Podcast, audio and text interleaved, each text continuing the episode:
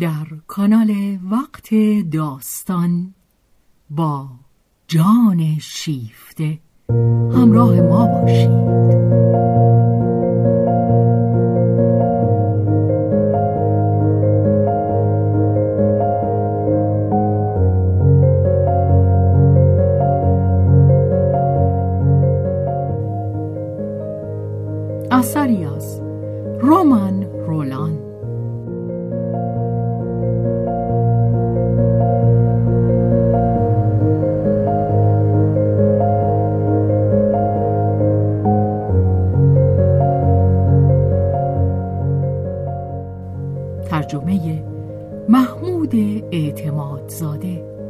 بهازین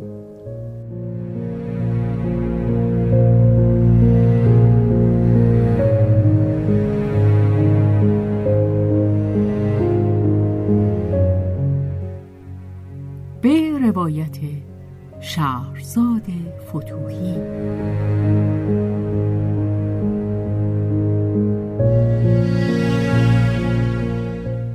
کارگردانی و تنظیم حسین آشتیانی.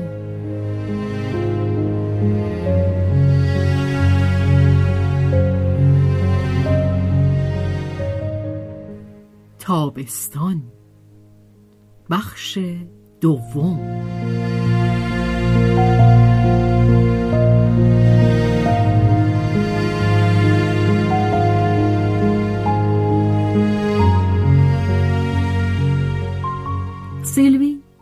افق دید پنهان شده بود.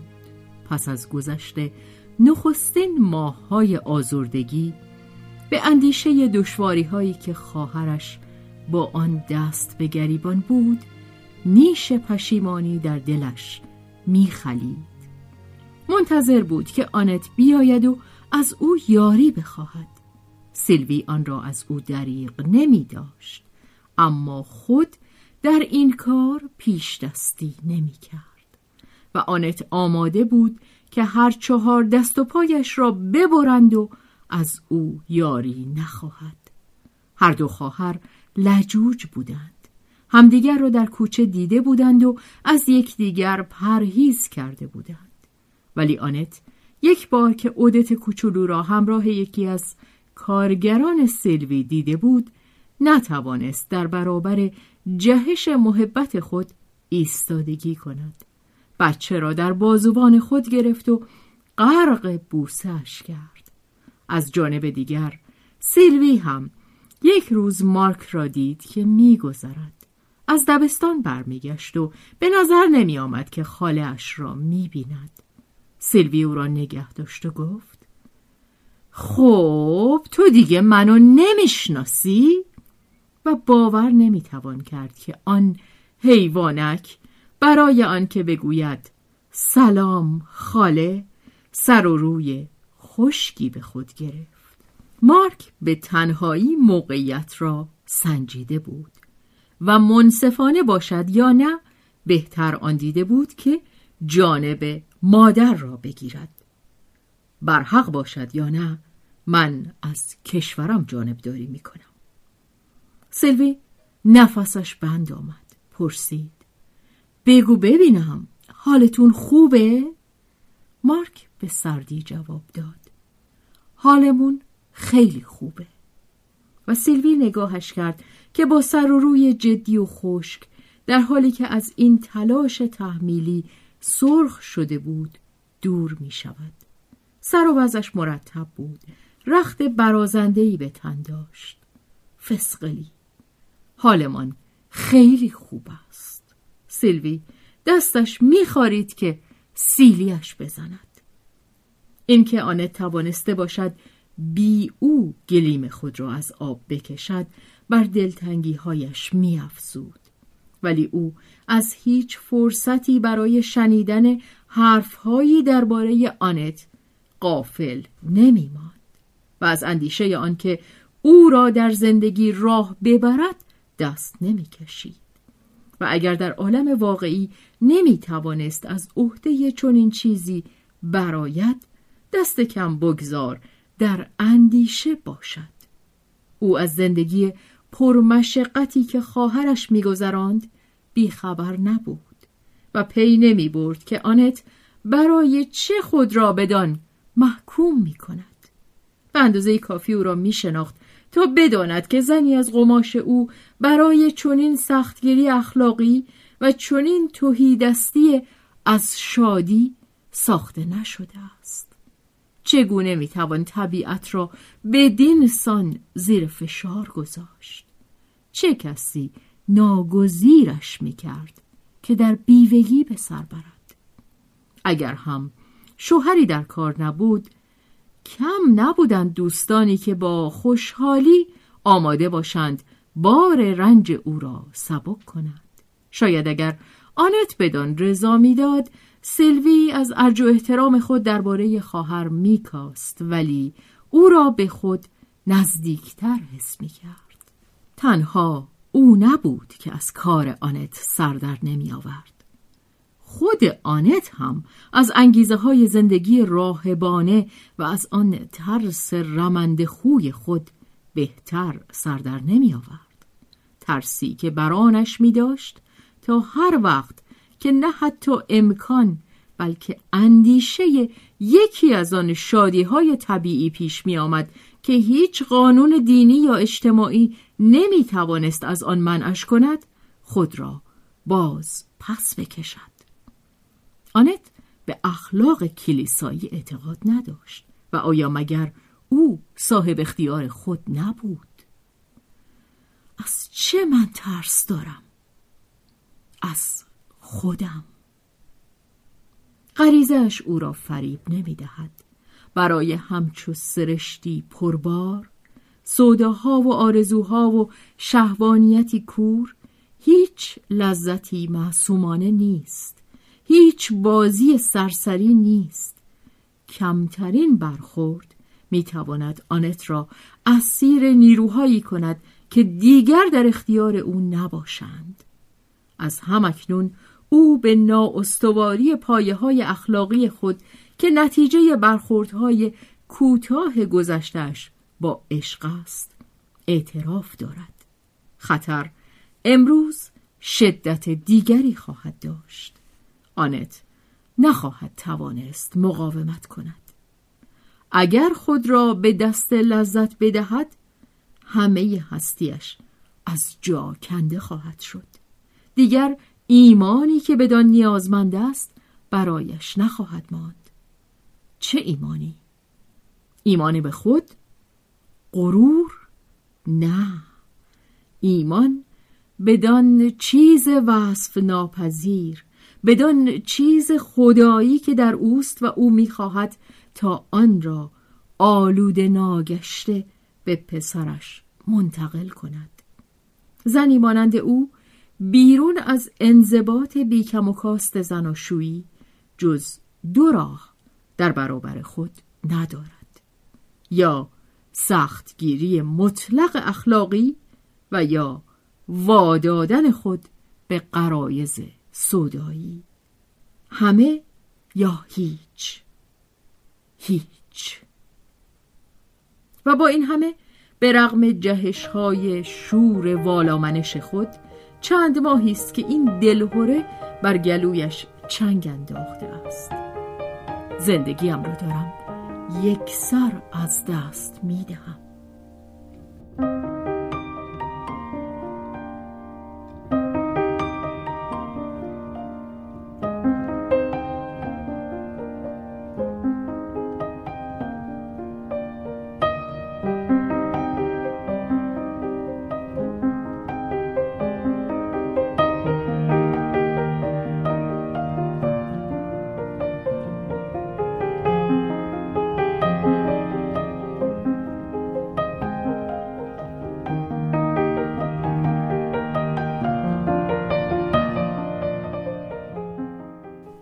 بار دیگر مارسل فرانک پیدا شد.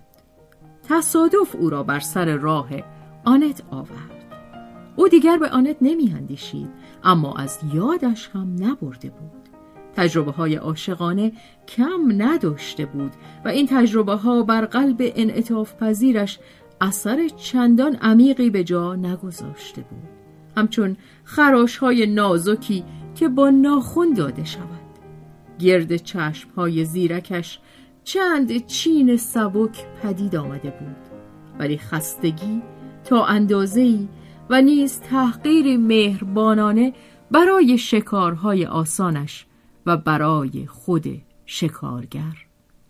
همین که مارسل بار دیگر آنت را دید احساس پیشین خود را باز یافت شادابی و یقینی که این مرد شکگرای از همه چیز باز آمده را به خود جلب می کرد. او آنت را با چشمان خود می کاوید. آنت نیز سفرها کرده کشورها دیده بود. در جرفای نگاهش فروغهایی بود فرو کشیده موجهایی برخواسته از حرکت کشتی در آب کشتیهایی در هم شکسته ولی آنت اینک آرامتر می نمود مطمئنتر به خیش و بار دیگر حسرتی به دل فرانک نشست. از این همراه پاکیزه و تندرست که تا کنون دو بار از چنگش به در رفته بود. اما اکنون خیلی دیر نشده بود. آن دو هرگز تا این اندازه به نظر نمی رسید که به سازش نزدیک باشند. مارسل فرانک.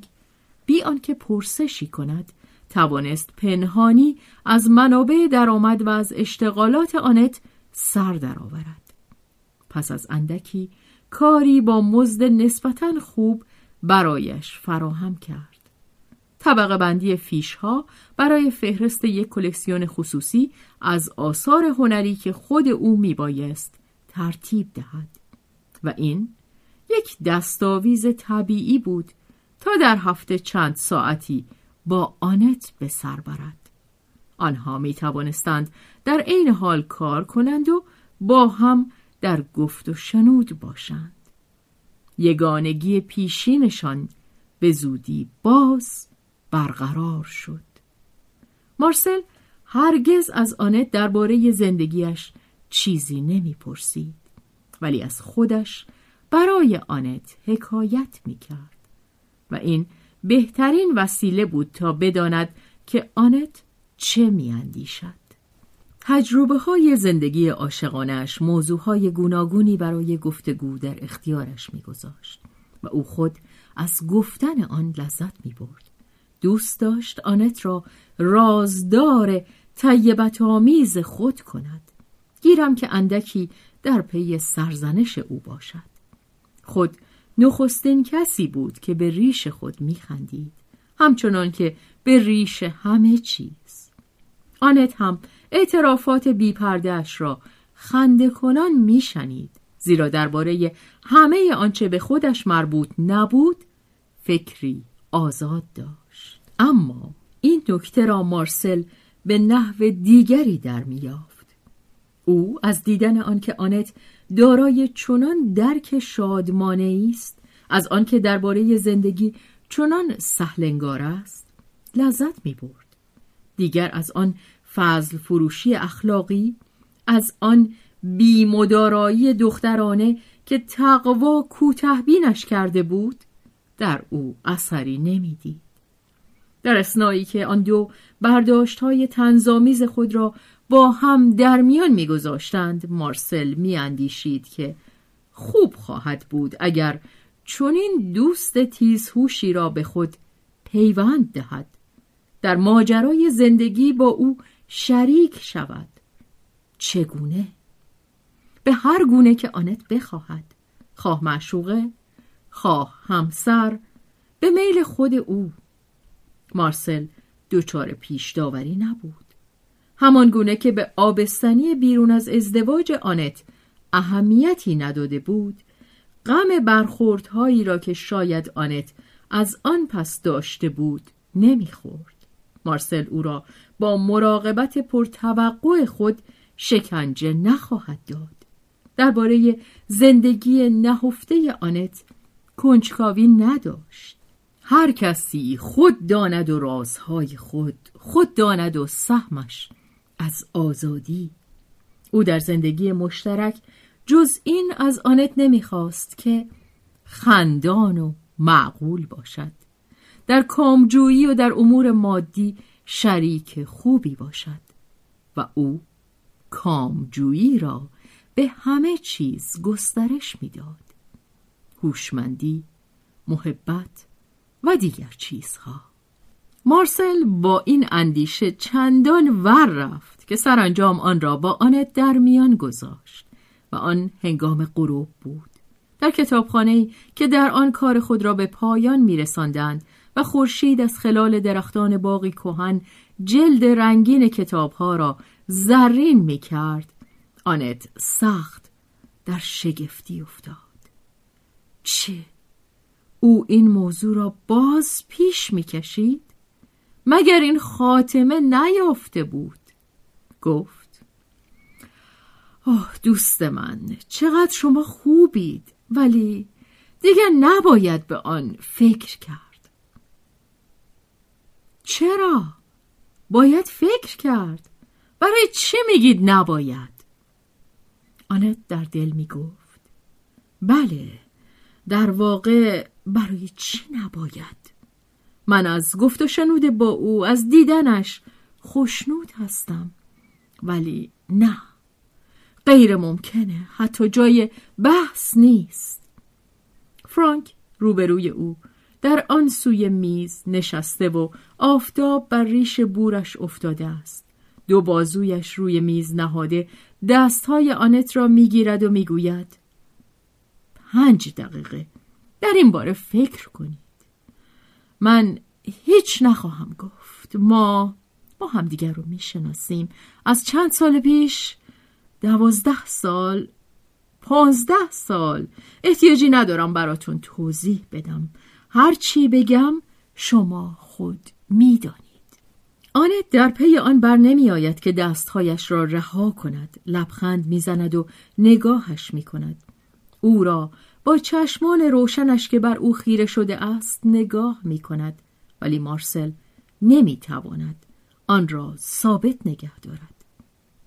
زیرا از همکنون نگاه آنت فراتر از او رفته است. آنت در خودش است که نگاه می کند می اندیشد دیگر حتی جای بحث نیست.